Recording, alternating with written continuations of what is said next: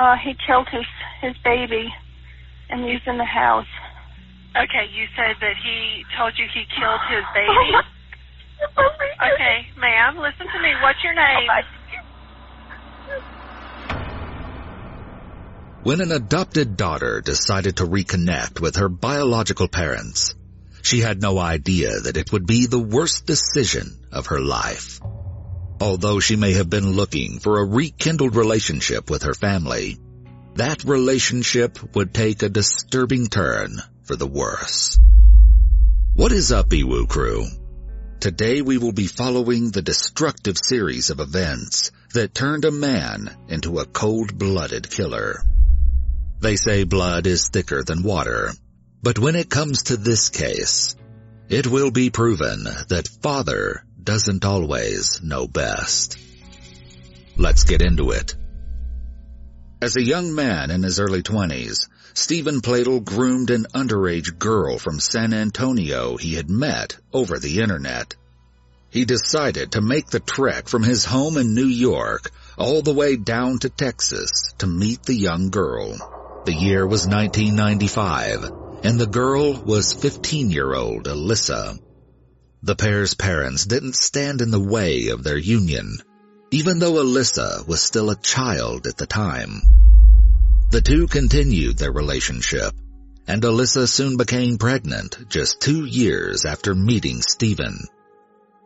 On a January day in 1998, the young 17-year-old Alyssa went into labor, and together with her soon-to-be husband Stephen, welcomed a little girl into the world. Alyssa allegedly witnessed Stephen physically abusing their infant daughter, who they named Denise. According to Alyssa, he would pinch Denise so hard that he would leave bruises all over the defenseless baby's body.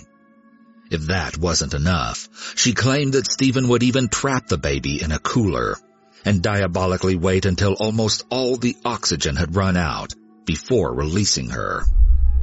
But these were sadly only just a few of the alleged abuses his daughter would experience at her father's hands.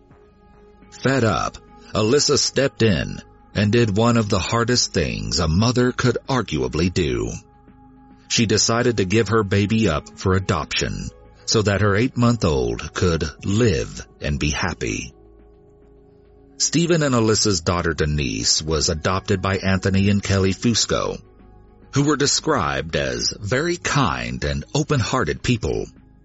They renamed the baby Katie, and she was sent to live with them in their happy home in Dover, New York. There, Katie would grow up to become an artistic young lady on her way to college. All the while, her birth parents, Stephen and Alyssa Pladl, remained together and had another daughter nearly 10 years after giving up Katie for adoption. Alyssa felt that they were older now and more mature, and therefore more capable of raising children. They had a total of two children, both daughters. While the couple raised their two girls, tension between the pair increased. Alyssa said her ill-tempered husband's behavior continued throughout their marriage, saying, He would destroy things in the home when he was upset, punching holes in the walls. Making matters worse was the claim that Stephen could not hold a steady job for nearly eight years, leaving the burden of providing for him and their two children on Alyssa's shoulders. Stephen's unpredictability caused great concern for his wife. Alyssa would later describe Stephen's true character by saying, I was always on eggshells. Whatever his mood was, everybody knew, and that mood was often not happy. A lot of yelling, a lot of things smashed in the house, in front of our kids. Joy returned to Stephen and Alyssa when they received a notification on their social media accounts. It was from their firstborn, Katie, who was now 18 years old. She had turned to the internet to help her track down her biological parents and was successful in locating them. After trading messages, Katie changed her plans of studying art in college. Instead, she moved down to Henrico, Virginia to live with her newly found biological parents and younger sisters. Katie's adoptive parents were wary of the arrangement, but decided that she was old enough to make her own decisions. Familial bonds were formed, but Katie's arrival would only push Stephen and Alyssa's marriage further apart. Stephen's behavior changed whenever he was around his daughter, Katie. Alyssa even pointed out that Stephen attempted to make himself look younger by shaving his beard and changing up his wardrobe. Noticing the growing kinship between Katie and Stephen, Alyssa felt the need to disclose to Katie the abuse she had suffered at the hands of her father when she was an infant. But the news didn't faze Katie. Instead, the father and daughter grew even closer. Things between Stephen and Katie took an awkward turn when the 40-year-old started sleeping on the floor of Katie's bedroom. Growing concerned by the situation, Alyssa asked Stephen why he felt the need to sleep in her room. He became confrontational and stormed out of the house. Stephen's affection for his daughter had transcended normalcy. They had fallen in love. In November of 2016, still unaware of her husband's and daughter's intimate relationship, Alyssa moved out and filed for a divorce from Stephen. They split the custody of their two younger daughters, and Katie stayed in the home with Stephen. Now with nothing in their way, Stephen and Katie continued their incestuous relationship. It wouldn't be until the following May when Alyssa would finally realize the extent of the affection between her now ex-husband and their oldest daughter. It was a bombshell journal entry that detailed the unnatural relationship. The entry was written by Stephen and Alyssa's 11-year-old daughter. The young girl wrote, Katie is pregnant. Dad says they feel like couples. Did they get a little too drunk that night? My dad is adding, he's Satan. He's Satan. He'll go to hell, but he won't be the one getting tortured. He'll be the one torturing people. In the journal, the young girl drew pictures of both her dad and sister, portraying them as demons. The entry concluded with, Wait one second. If he's Satan and Katie is a human, then the baby will be half demon. Horrified about learning of the twisted love affair and the pregnancy, Alyssa later recounted, I lost it I started screaming. I felt like I was going to throw up. She then said that she immediately called and confronted her deranged ex about it. He responded, I thought you knew. We're in love. Alyssa replied, How could you? You're sick. She's a child. Alyssa tried to save her daughter once again by calling the police to report the now known incest. Although police interviewed the two younger daughters, neither Stephen nor Katie were placed under arrest, and they continued living together under the same roof. On the warm summer day of July 20th, Stephen and Katie decided to take their relationship to the next level. They traveled to Maryland to get married. Father and daughter marriages are not legal in the state of Maryland, so the couple lied about being related on their marriage application and as a result were able to legally tie the knot.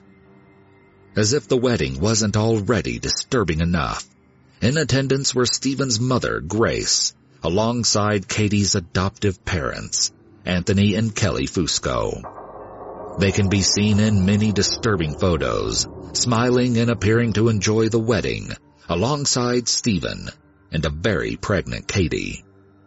Apparently, Anthony and Kelly Fusco only attended because they felt that all they could do at that point was support their adopted daughter in her decision once again.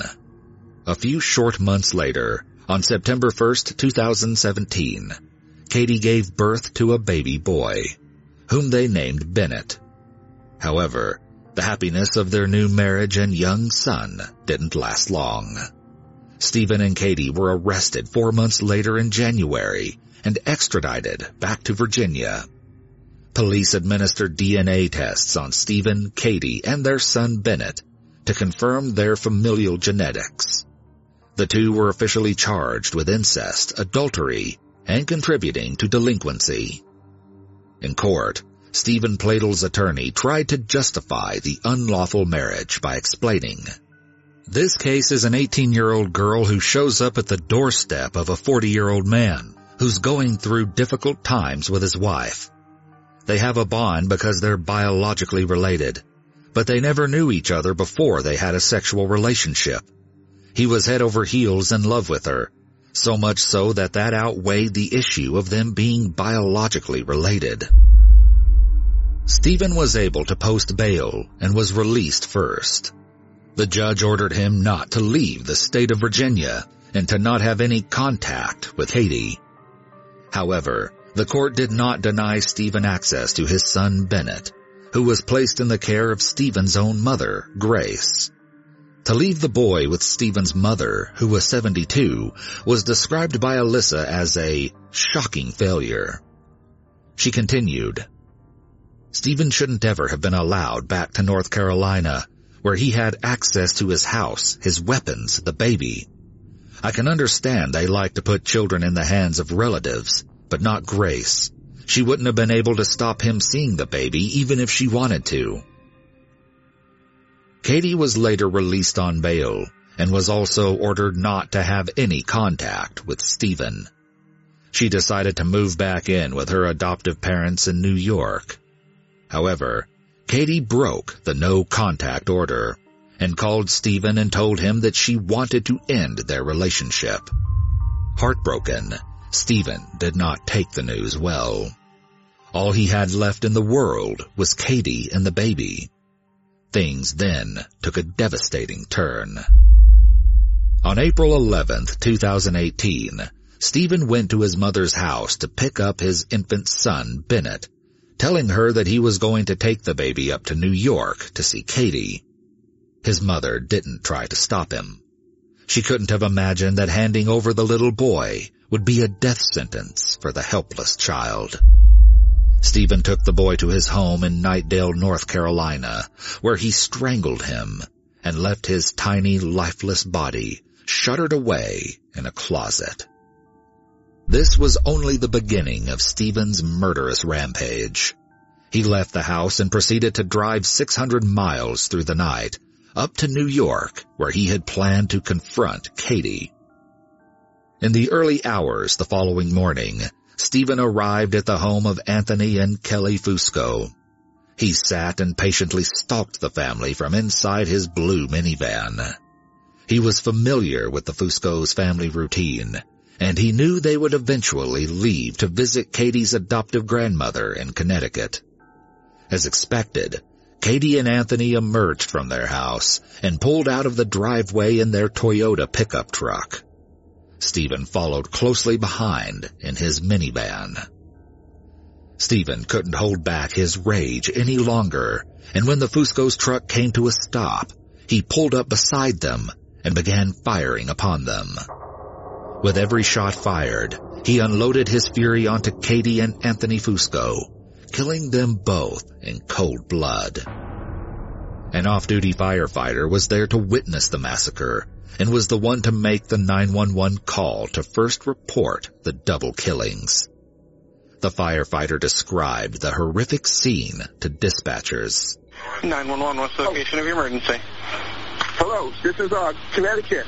It's on Route 7 and Route 55. Someone just went by and shot this guy in the truck. Shot somebody just shot somebody in a truck on, on, on Route 55, sir?